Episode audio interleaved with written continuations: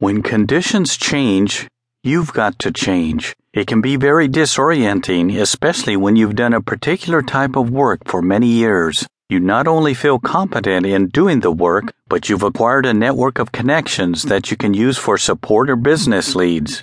But now you may feel the need to start the process all over again, like moving to a new town and seeking a new line of work. And if you're over 40, well, the change might be especially daunting since the time when you made your initial career choice may be way in the past. Even if it isn't, you may feel you are up against younger, more nimble competitors who are more malleable to change.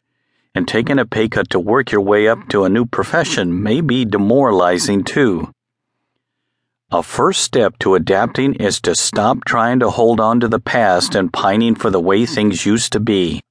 You've got to stop the negative thoughts in your head that are telling you that you can't change, that everything is grim and will stay that way, that you don't have the ability to be successful as something else, or whatever you're thinking to put yourself down.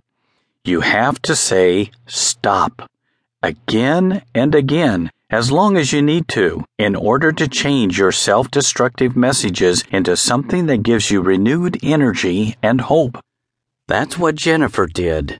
She had a cushy job as an editor in a prestigious publishing house, and she loved working with writers, some with powerful, high profile positions. She basked in the glow of their power and felt that rub off on her. But then came the recession and cutbacks in publishing.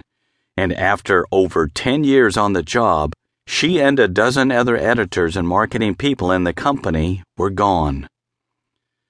For about two weeks, she retreated, feeling dispirited and sorry for herself. But soon she bounced back, turning her long-time experience into work as a part time editor and book consultant for other would be writers, using a list of personal contacts in the field and ads on Craigslist to launch her new career. If she couldn't work for a traditional publisher anymore, she would use her skills as a freelancer in the changed publishing landscape. So, what can you do to stop the negative messages and replace them with positive ones? Here are some suggestions.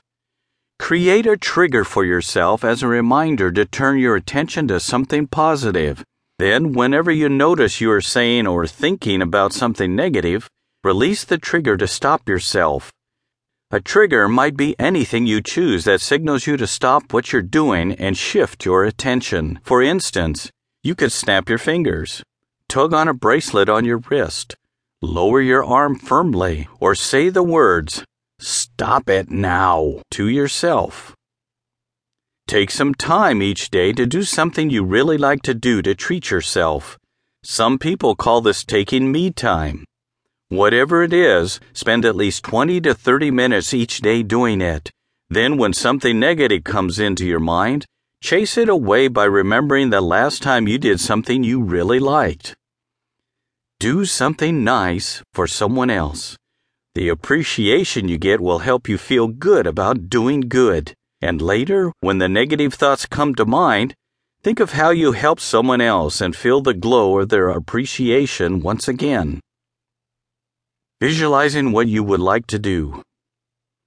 Another powerful way to get rid of negativity is to visualize what you would like to do if you could do anything you wanted. In turn, this approach will help you tune in on how to remake yourself and feel excited about the emergence of the new you.